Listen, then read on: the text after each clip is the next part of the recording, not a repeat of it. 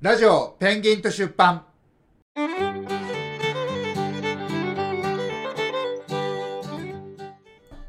はい、じゃあお疲れ様おです。疲れ様です、そうこれねうわこれ難しい、待って、こんな泡出んのこれ。うん、生ジョッキ。あー、こぼれた。あそこ立ちしと って。あそうこれね難しいのよーちょっと今、あの、スーパードライの生ジョッキ缶が、から大量の泡が飛び出るという難しいのですよ事案が発生しました。 ま事案あ、それはさておき、ちょっとビールでも飲みながらね、仕事終わりに、クリエイティブな話をはいしようのコーナーです。塩のコーナーあわすごいなはあ、冬の寒い時のビールって美味しいですよね。美味しいですビール自身のコンディションがいいか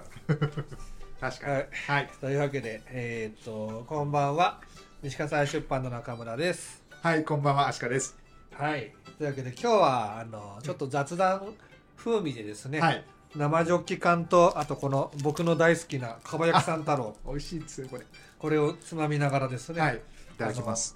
足利さんが書く記事の話をしようかなと思って、はい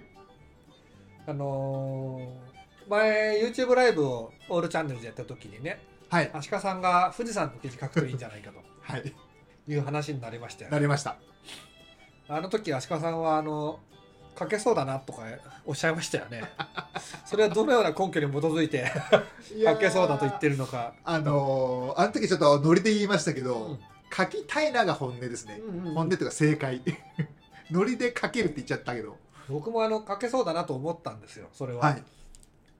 足利さんめっちゃ泡が淡ひげ淡ひげ上上唇についてる。ふざけてる人みたいななんかね。まあまあまあ。はいあのーえーっとだからそれ書けると僕も思ったんだけど。はいちょっとこのまま放っておくと 準備をしないままだんだん日付が減ってってなんかその場しのぎの旅のプランを組んであーでぶっつけ本番みたいなうん感じになりそうな気がするんですけどどうでしょうかあるあるでござあいるますあるだ よねよく分かんなかったんですみたいなうね、ん確かにうん、うん、足利さんのそのもう僕は2年近く一緒にいてそうですねだいぶパターンが分かってきたんだけ ど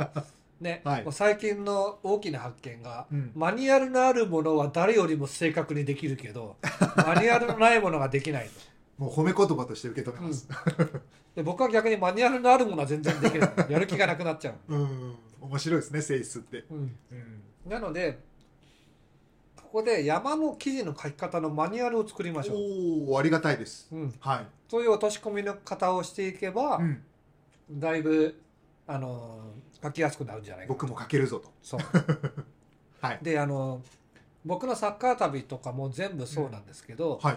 ぶっつけ本番で行くと3回に2回は失敗する、ああ高確率じゃないですかどういうとこを見に行くかって事前に考えとかないと、うんもうほぼほぼ無理ですまあ、そりゃそうですよね、うん、まあそとは言っても僕はかなり慣れてるから、うん現場でそういろんな判断ができるけ結構どその場で組み立てちゃったりすることもあるっていうことですねそうそうそうなんですけど、うんそれでも本に書くぞとか言ったらもう結構いろんなこと考えていくのでどこに行けばネタになりそうとか、うんそういうのを何も考えずに行くとはい、例えば、えー福岡のねうん、アビスパ見に行きたいっていう旅をするって言ってぶっつけ本番で行ってはい友達の行きたいとこ付き合っていたら結局飯がコンビニのカップラーメンになりましたと。痛いなでそこれのはこの旅記事どうですかっていうとちょっとさ、うんちょっと厳しいよね厳しいですやっぱねウェブだったらねちょっとね冗談っぽでく友達が行った場所もさ、あのなにわ男子の由来のある店と かさ行ったらもう旅記事としてさうん厳しいな、めちゃくちゃしかしかもまたなにわ男子に自分が思い入れがあれば記事として面白いんだけど、うん思い入れもないっちゃってなったらきついよねそうですねだぜっていう感じになっちゃいますね、うん、なんで事前にある程度見通しをつけとくことが大事なんですけどはい、さあ富士山のうん記事をうん書こうってなった時に、まあ、はい何を見通せばいいでしょうか、何を見通せばいいうんあのな何をで、まあ、各パーツだよねどういうパーツでうん書くかっていうのをマニュアそうですルかで分解するとうんうんはいはいうん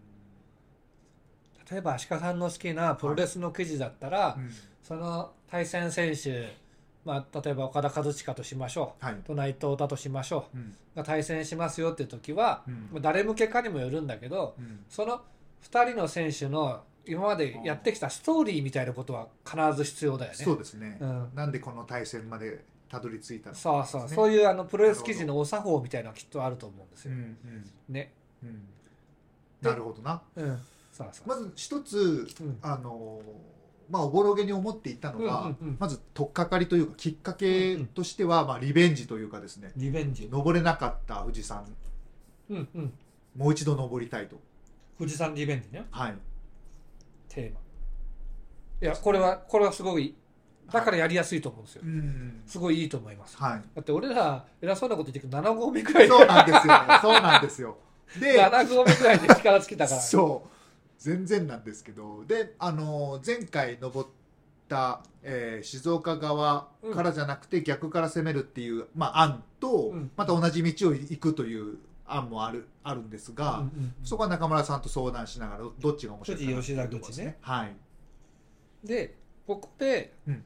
えーっと、まずリベンジというテーマが出ました。はいこれは素晴らしいです。これ、足利さんが考えたテーマだし、あはい足利さんなんかこの前ひどいことになってたから、なんだっけあそうそうそうそうそうそれあそうそうその、う出来上がった作品の、ねちょっとまおだ、楽しみねですけ、ど言えないんだけど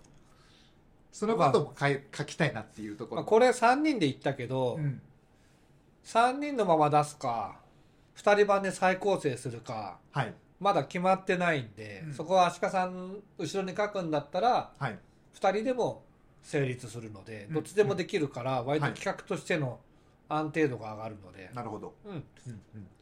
えーっとでまずどの口から登るかっていうのとはいリベンジはいというテーマがありテまーすと、マはいだからこのどの口からかっていうのは、まあ、ルートだからプランだよねこれねはいであと何書きましょうかそうなんですよそこなんですな何を書いたら面白い記事になるかだよね、そうなんですよね、うんただ登りましたうんリベンジしましたじゃ何も面白くないのでうんちょっと印象に残ってるのは、うんうんあの僕らユニフォームで登ったじゃないうんですか、うんうんで当日もまあユニフォームで登ろうとはいははい思ってるんですけど、うんうん運よくまたユニフォーム着てる方とそあの時は何人かあったじゃないですか、うんうんうんでまた今回会えるかどうかわからないんですけど、うん一つでも裏テーマじゃないですが、持っていきたいなというのはユニフォームを着た登山者に会うかどうか、はいはいはい会えばちょっと積極的にお話声かけしてそそうだねの方、うんその方のストーリーじゃないですけどその、まあ、なぜユニフォームを着て登っているのかっていうのをちょっと書きたいなっていう、あそれはすごいいいですよあこの前僕それはあのねはい みんな誤解してるけど僕はものすごく人見知りな人でねそういまだに僕は信じられない、実際山でそういう人と会っても、うんあんま社交的じゃなかったでしょ、まあね僕はすっごい人見知りなので、そういうのできないんですようんうんだから逆に足利さんがそれやったらすごくいいんじゃないですかあーうん、ちょっとやってみたいなと、うん出会いたいですね ちゃんちゃんとね、はいあのサガン鳥栖のユニフォーム着て ね。そうですねってもう 言っちゃうかなも、いうやアビスパのね、ユニフォーム着てね。うんうん、で、えーそれ以外は何を書いてそあれ以外はまあ合わない可能性もありますからね、るうんだからうーんもうちょっと僕のお家芸にしたいのが、はいはいこうプロレスに例えるっていうのはやりたいんですけどあどう例えるかなっていうのがちょっと難しくてーまあ、多少要素はあってでもいいけど、これはサッカーの王道記事だかそうですねら、ああんんままりりトリッキーなことやると、この記事どこに置きたいかっていうと、はい静岡編の鳥にしたいんですよ。おおマジか、うん 鳥なんで、はいそれはちょっとな今までうん僕が川越のやつでやったやつとか、はいあれ信州なんだっけ鳥待って信州の鳥はなんだっけあめいちゃんだそうそうそうめいちゃんの記事でしょう、んうんだから割とそのちゃんと書ける人があーそうですねやるところいきなり硬くなってきち ゃったそうかだからあのどっちかっていうと変化球よりは王道で書いてほしいんでなるほど、うん、今ちょっとパッうんと思いついたのは、やっぱ山登りってちょっと人生にも例えらはれいると思はいはういんですけど、あそこまで王道いっちゃううん、なんかもうベタなことしか思いつかない。人生と山登りなんだけどもうちょっとあの、はいはいはい縮小して、うんうん起業を中村さんがするにあたって、はいはいまあ、僕もそのお手伝いって言ったらおこがましいけど乗っけてもらってその、一緒に会社をやっていくっていうところのまあうーん現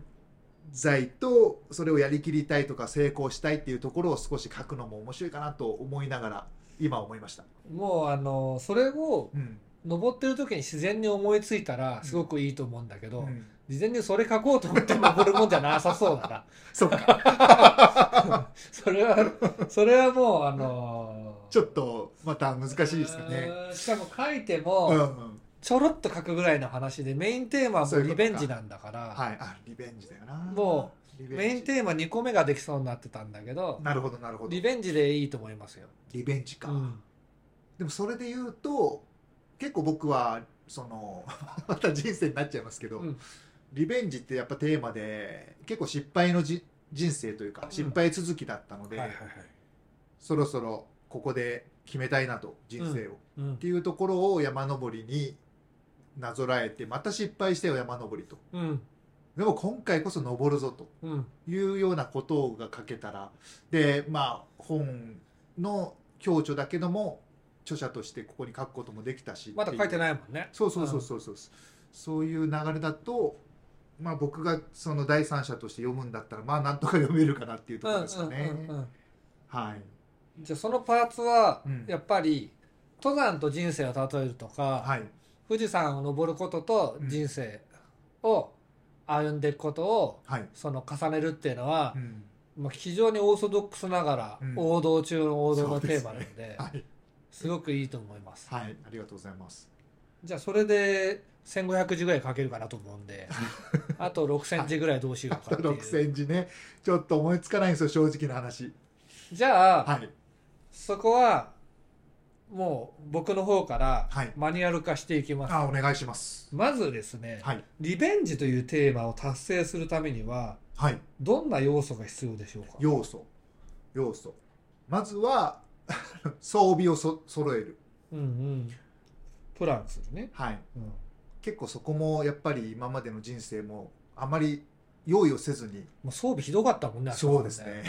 そこが僕の生き方に現れてるんじゃないかあそと、こねうんやりたいと思ったからやってるけどそれじゃ勝てないよみたいなこの装備ひどいんですよって言ったら想像以上にひど かったそうですね、うまんあ、そこから、うん、そこを一つネタとしてそうだ面ね白いかなと、はい足利さんの方がきっちりしてそうだけど僕の方が全然ちゃんとした装備してたよそうなんねですよ結局ねなんかそこがやっぱり問題点かなと僕はもうスティックがないと登れないと思ってスティック買ってったけどそうそう足利さんはまあナンクルナイサーで来てそうなんです。今後税持ってるからいいっすよっつって結局持ってこない、持って こない持ってこいっつっ持たのっにてこいよっていうね。うんいや、いらないと思ったんで、みたいな。変えちゃうみたいなね。そういうとこもありますね。うんうんうんうんだからまずはい。リベンジなんだから、うん。失敗体験を書かなきゃいけない、ね、おおそうですね。何の復讐するんだかそうだ。映画だったら、はい。ね、親を殺されたとか恋人を殺されたとかう、んうん、そういうシーンがないと読者がリベンジに共感しないじゃないですか確かにです。であの僕が最初の方に書いたとこで、うん。失敗談は載ってるんだけどはい。そのそこを改めて自分の視点で書くうんうんうん。リベンジというテーマでおいてねはい。だからこのリベンジというテーマでうん文章を書くのであれば、はい冒頭は必ず失敗から始まんなきゃいけないよね。確かに。失敗、何を失失敗敗したか敗北。はい。冒頭敗北ですかで。敗北したのは、はい。山に負けたのもあるし、うん。そのプランニングができなかった、体力がなかった、うん。ね、いろんな敗北した要因があるよね。はい。基本的にはなんかもう全て負けてますね。ううん。ん。行こうと思ったところだけは、あの、うん。で、しかも、ん。自分は人生において同じような失敗をしてきてますね。してますね。ということは、それを解消して山に登るということは、あなたは人生の勝者に近づくということなんですよ。そういうストーリーが、これはまあプロットだよねプロッあプロットトかプロットを置いていくわけよ、はいまあ、そういう見立てでやるとするならば、はい、アシカさんが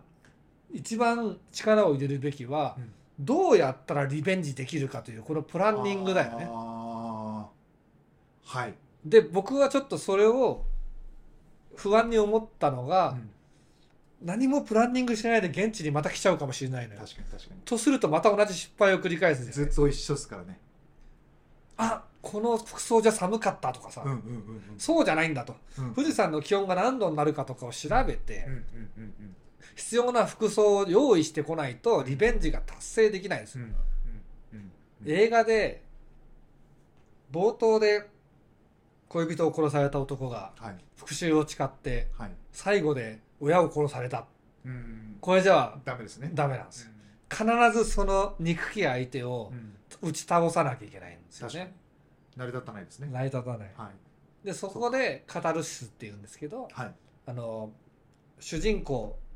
と主人公に共感する視聴者、読者がうん抱えてるフラストレーションが最後で解消するような構成にしないといけないんですはいなるほ基ど礎の基礎だけどねはいただ僕らがやってるのは、えーのノンフィクションじゃなくて、えーフィクションじゃなくてノンフィクションなんではいそうはいかないかもしれないそうなんですよねそうはいかないかもしれわないからないですからねそうただそうなるように一応見立てておかないと、うん絶対にうまくいかない、うん絶対にそう簡単にはうまくいかない、うん結構みんな無邪気に何も考えずに取材に行っちゃそううんなでんすですよねようん確かにそれよろしくないですねそううん声ちっちゃくなってき経験 ではいそうやって活かせるのはいいけど、たうんうんもう書籍の原稿で掲載が決まってるやつで、はいこけられちゃうと困っちゃうんで、そうですねうんうんうんうん確かにですうんうんなんで、えーしっかりプランニングをしましょうと、はい装備を整えましょはい。うあと準備でもう一個必要なものがあると思いますお何でしょ準備でもう一つ。ううん足利さんはい。あなたは登り始めて30秒でハーハー言ってまし たね言ってましたね。ね、はーはー言ってましたね言ってましたね。もっとやっぱいろんな山を登って準備していくっていうことが必要なんじゃなかろうかと思うんですよ訓練というか、そう練習というか、そはい。必要ですね。う、うん、だかあらあ訓練になるするには富士山を楽々登る訓練をするためにー。ははい。何が必要かを考えて調べたらそれが記事の内容になりますよねなるほど、なるほど。例えば高知順応とは何なのかとか、はえー登る時に必要なうん筋力とは何なのかとい。か、うん、うんまあ、全部はか調べたこと全部書くのはうんやっぱ三流のライターなんではい。いっぱい調べてその中のえりすぐりの素晴らしいところだけを読者の皆様に提供してうん。というのがやっぱり優れたライターだと思うんではい。そこをいっぱい調べる必要があっうてんなるほどな。で僕よりも調べなきゃいけないんですよ。うんうんうん。で、赤村さんが、あ、そうなんだ。そうそうそうそうそうよくで裏取りを僕がするのがいいんですけどうんうんうん全然その著者が編集者よりも考えが浅かったらまダメあなそんりゃですそうよですね。それじゃあ編集者が書いた方がいいよねってことになっちゃうんでうん。なるだほかどら体力作りはい。それ動画にするとかしてもいいし、うんうん他山一回高尾山登ったけどはい。高尾山 599m だから、うん高尾山に登った具合では富士山トレーニングにおそらくならないよねうん。じゃあどうやったらトレーニングになるかうん。これは先生に聞くといいと思うんですよ先生。 Google 先生ああ。 一番近くにいる。そう身で近な調先生べたやつをどんどんどんどんストックしていって、まあ、本でもいいけどねうん登山の体力作りとかもういろんなとこに載ってると思うからそうですよねうん先輩たちがいろいろ残してくれてるわけですもんねで僕も山登り好きだしうんあの山岳部西葛西出版山岳部が、ね、3人 いるんで、はいね、これをやる部と、活動としてうん、うんうんそしたらこういうことをやってきましたよっていうのはそっか記事の内容になるよね書けますねだからこの「リベンジする」っていうテーマができたならばはいどうやってリベンジをするのかっていうその段取りがもう記事の内容になれるわけですよなるほどで旅記事だからそこが長すぎてもしょうがないんだけど、でも要素として入ってた方がうん、うんあちゃんとやってんだなとなるほどなぜか次は富士山登れました理由は分かりません では記事にならないですそうですねこれは本当に思ったかもわかんないどうしてももう登ってリベンジを果たしたいうんなぜならばこれは俺の人生の問題だからだと、うんそのために俺はやるべきこと全てやってきたうんうんうんああなるほどねはいこれがあのプロットの立て方ってやつなんですよはいただ現実はそこで怪我をするかもしれないし、うん雨が降るかもしれないうし、んそうはいかないかもしれないんではいあくまでも最初の立てた見立てとして作っといてどう修正するかなるほどというな話なんなだんけかど分かってきました、うん自分である程度その台本みたいなものそをうそう作っそうてそうそう自分がそれを演じていくわけだから、うんしっかり台本作ってないとうん自分がまあアクターじゃないけど、うん俳優としては動けないですよっていうどういう流れでうんやるかってプロットですよ点を打っていくんですよ。なるほどうん、分かりやすいですね、そうそうそうそう。だからはいリベンジっていうこのテーマにおいてのプロットとしてうんやっぱりちゃんとプランニングをする装備を整える体力づくりをしていくはい、というものがないとうん結局リベンジが達成した必然性がないからたまたまだろそんなもんっつってなっちゃうわけですよ。うんうんうんうんたまにあるのよそういうストーリーってだ から少年漫画も必ず修行するでしょうんうん負けた後うんなんか覚醒してさいきなり覚醒して努力もせず強くなっていくとさ「うんえー?」ってなんじゃんやっぱりうん、何だったんだろうみたいな、えー?」っつってねはいだかあらそうだからリベンジだったらそういうふうにするわけだし、かはい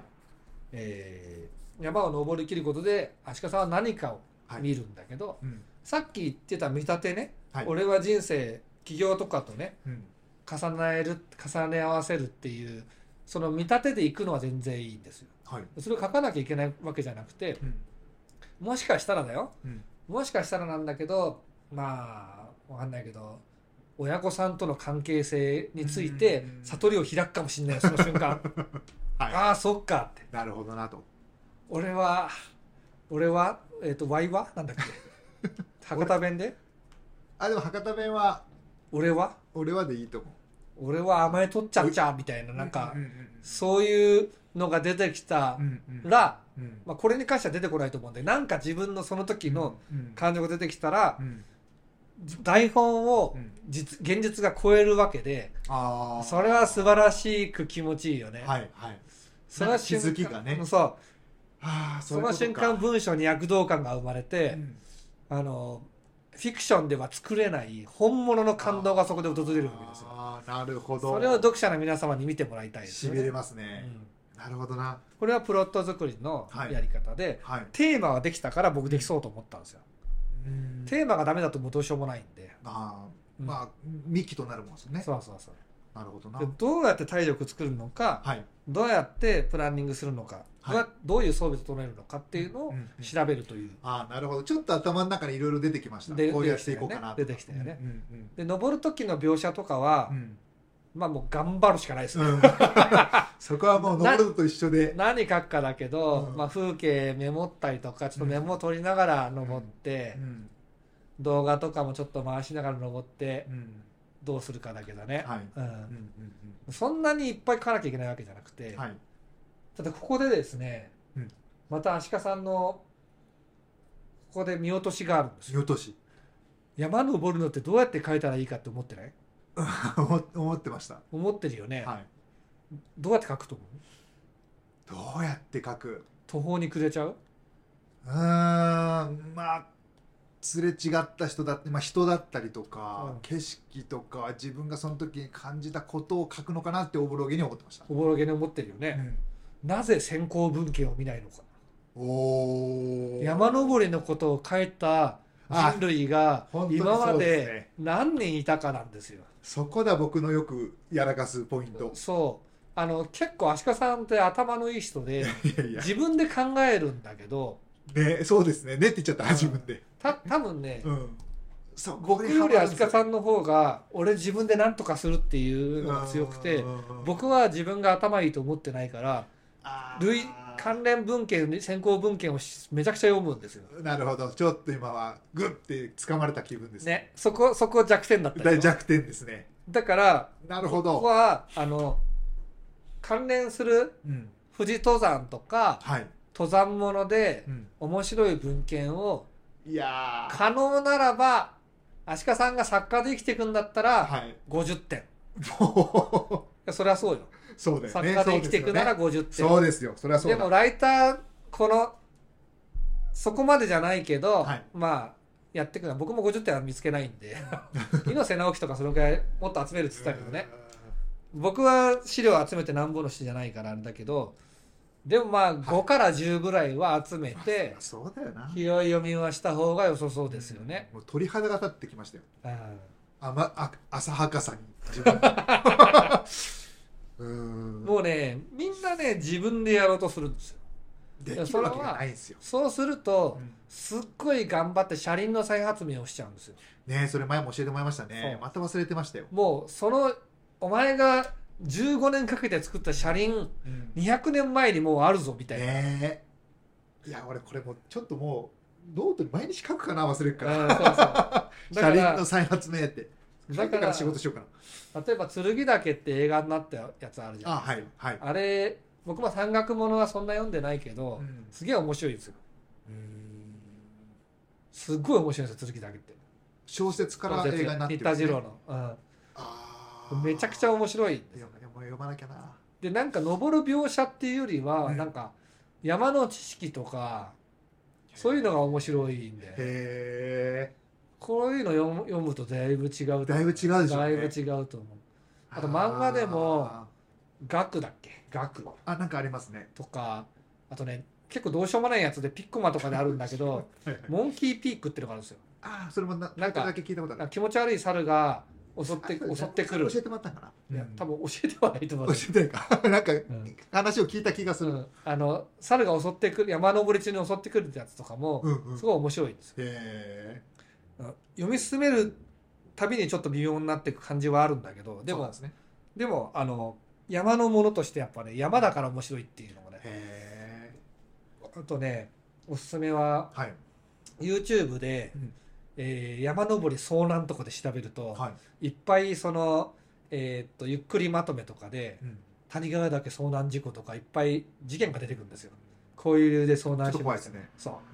う面白いんですよこそうなんですれねこれもまた面白いそうなんだなるほどなだからうん面白いと思ったら何が面白いと思ったのかなどうすれば表現できるかなっていうなるほどそこはちょっとやっぱり自分と向き合わなきゃいけないですねなんで面白いと思ったかとかっていうのを、足利さん無邪気だからうん普通に書こうと して、でもでも賢いからこれじゃ面白くないってなっちゃうのようん、そうですね、だからうん結構ライターの小中級者あるあるなんだけど、はい自分の書いたものが面白くなくてそ書うき進められないっていうそそうう気持ち悪くなってくるんですよ、うん僕もそういう時代は長かったですよやっぱり、うんだけど、はい絶対面白くなるように最初に見立てを作っとけば絶対面白いからあー自分の書いたものが面白くないなんて疑う必要がなくなるんですいよ。やそしたら楽しいでしょう、ねうん、そうそうそうそう。なるほどなで無邪気に始めちゃうから書き始める前の準備でもう勝負は決まっていて、なるほど、珍しくうん、テーマがあるしはいはい、この前高校サッカーの書いたやつも、うんプロレスとっていうテーマがあったからうん、一応なんとかななんとかなりましたねなったかどうかわかんいな いけどなまあウェブ記事としてはね一応成立したかなっていうお感じ蔵入りにはならなかったですね、はいなんで、うんえーこうやりましょう。なるほどななるほどいやーなんかしびれますねうんまじゃあルートはどこが一番いいのかと。あはいだあからの須走口ーとうんうんはい御殿御殿場口とはいこの前登った富士富士富士吉田口だっ吉田け口富士吉田口じゃない、えっとなんだっけえっと富士富士宮口か、あそっか静岡側だうかん、富士吉田が山梨山梨側ですねなんですよ、らはいじゃあどれがいいのかとかね。ねそうですよねうその純粋なリベンジやったら同じところでしょうけどねんうんううんんなんか言い訳して違うとこから登ったみたいな感じもするしどれがストーリーとして一番美しいかっていうあことをー考えないといけなくてそうですよね全体感も含めてですよねうん御殿場口を使うと御殿場の方に降りれるからはいはい例えばだけど、上りは富士宮口でもいいんだけど降りで御殿場の方を降りて御殿場でなんか食ってくとかうもん面白いよねそうですよね熱いよね、はういんそっか同じところから登って同じところに降りるわけでもしなきゃいけないわけでもないですもんねそうなるほどなだからそこのプランニングが結構勝負でいつもほそっらか Google マップ見ながら2時間ぐらいなってるじゃないですかそうですね まあ中村さんはよく考えたらそれを自分でやって自分でダメ出しして自分で決めていってるんですもんねそ今うそうまでそうねそうそうそうまあトークでお雑談レベルでは話はしたかもしれないけど、うん基本的には中村さん一人で決めてきましたそもうんねプランニングを知るすなるるほどなんですよ静岡だってどこ歩くかなんか全部プランニングして決めてるわけだからそうですよね当たり前ですけどね、うん聞いてみたらそうなんですよね当たり前のように中村さんやってるからさらっと流しちゃってるとこも僕はあるんですけどよく考えたらそれはそうですよねそれはさできるわけないですもんねそれはさちょっとあのまあもしかしあそうこれラジオなんだこれねあのそうそうそう聞いてる方にあはいれなんですけど、あのどの回うん差があるかみたいのを言うとちょっとまあまあ嫌なまんあ、だけどまあ、ラジオだからいいじゃないで明らかにすか、うん僕より僕の方が書けるじゃないですか、うん実、績も経験もあるのに、うん僕より準備していかなかったらそりゃそうですよ ねなんかそんな当たり前のこそれはとをもねう厳しいわけですよそうなんですだからもうさっきから鳥肌が立ちまくりですよもじゃあ富士山はいのことどのくらい知ってるかですよまずう富士山はどういう山ですかなんか日本霊山でしたっけなんかああ霊山はい霊山って何でしょうそうそこがもうつまずいて ます、ね、名前だけしか知らないっていう感じですね、山岳信仰ってのがあって山伏とかがね、い、るわけですよね、じゃあ山岳信仰って何でしょうか何教なんでしょうか、なるほどうんその一個ずつ分かんないのを上げて調べていったらそう富士山ってなんであんな高いんですか、分かんないです、うんね、確かに分かんないことだらけだあれはどういう山なんでしょうかとかねうんうんうんうんあれ活火山ですからねあ確かあれ、そうですよね旧旧火山扱いなんでしたっけうん、あのそれを活火山じゃなかったっけいや分かんない中間さんが正しいですここで絶対なんか俺が正しいとは言えない 僕まだ別に山に詳しいわけじゃないから、うんうんそういうのを調べうて、んはい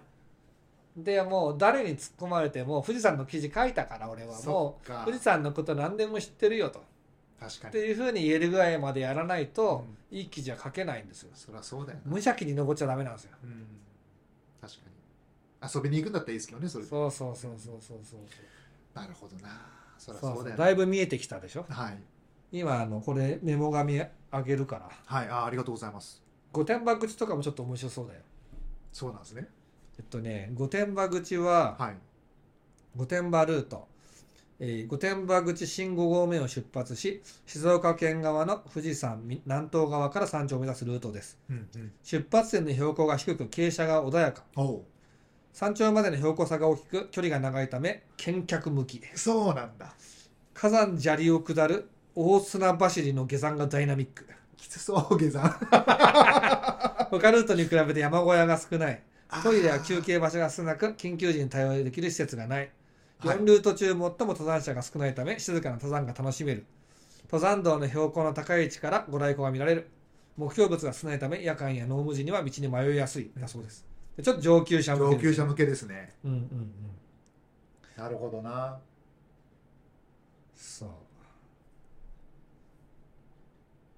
そうでやっぱ富士宮ルート僕が選んだだけあって結構ねいいんです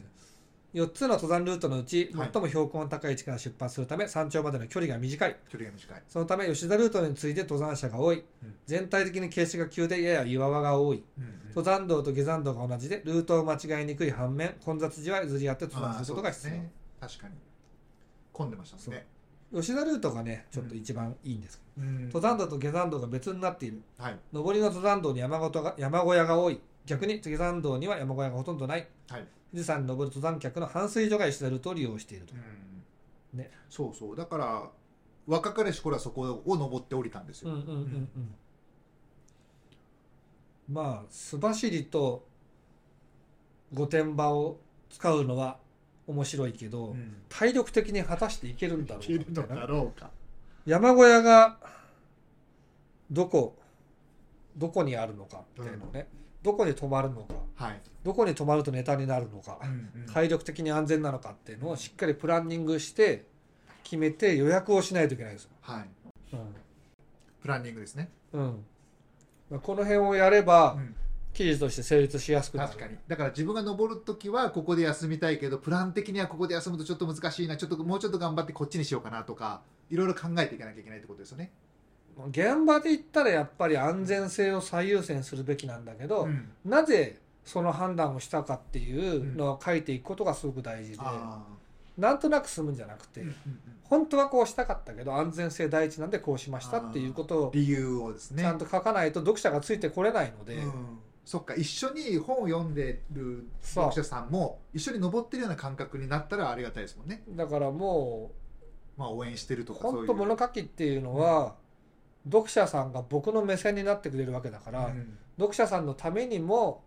変なことはしちゃいけないんですよ変なことっていうのは、曖昧なこととかうん自分なら当然こうするとか、うんうん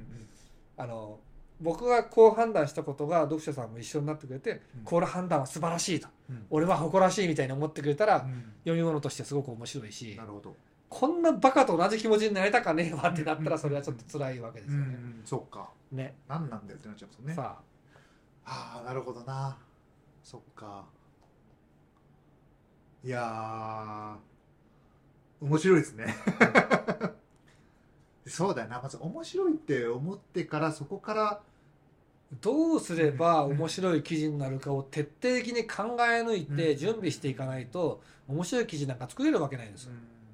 そうですねだからそう本当だったら中村さんとそこはある意味友達感覚で「ねえねえ中村さんこういうふうに行こうと思ってるんだけどどう?」みたいなところがやっぱりないと難しいですよね。うんまあ、プランニングが自由にしていいんだけど、うんテーマがうん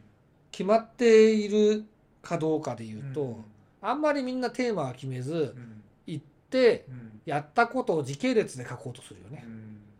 この「リベンジ」っていうテーマで落とし込むためにこのプロットを埋めるには何の要素が必要かっていうふうにはい逆算するとこまではできてないってとああなるこほどと。ね確かにそうかもしれないだかはらい現場で違うテーマが生まれたら、うんそのテーマから逆算してあプロットを埋めていかなきゃいけないんですよ、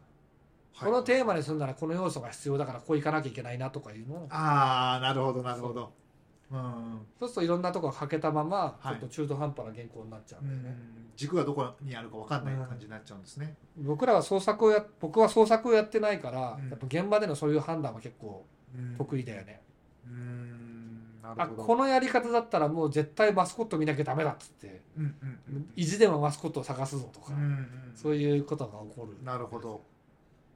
確かに、マスコットが見たいから見に行くっていうのだとうんマスコットがいたよってだけになっちゃうんだけうど、ん、ああはいはいよくあるじゃないですかスタジアムこんな感じでしたスタグルもいっぱいスタグル食べたよ美味しい試合見た大興奮帰りはここで食べたよ終わりみたいなうんうんうんこれは別にあのログとしてはねあのブログ的な内容としては別にいいんだけど、うん記事としてテーマはないからうん面白くないんだよね、うんそっか、まあ、公開日記みたいな感じ、うんブログですよね、うんなるほどな本に載せるような内容じゃないよねそれはね、んそこからもうかなり高度なうんとこまで仕上げないといけないんでいやーなるほどないやちょっとなんかこううずうずしてきましたねうんちょっとま ちょっとマニュアル化できたでしょはいやってみたいやってみよう的になってきましたね、調べず行ったら必ず爆死するんで終了ですね はい無理だよ調べず行ったら俺だって書けないよ、ううんん、そりゃそうだよないやいやありがとうございますはいこというわうけで明るくなってきました参考文献を探してみてください、はいうんわかりましたそこにもいくつかあるからうん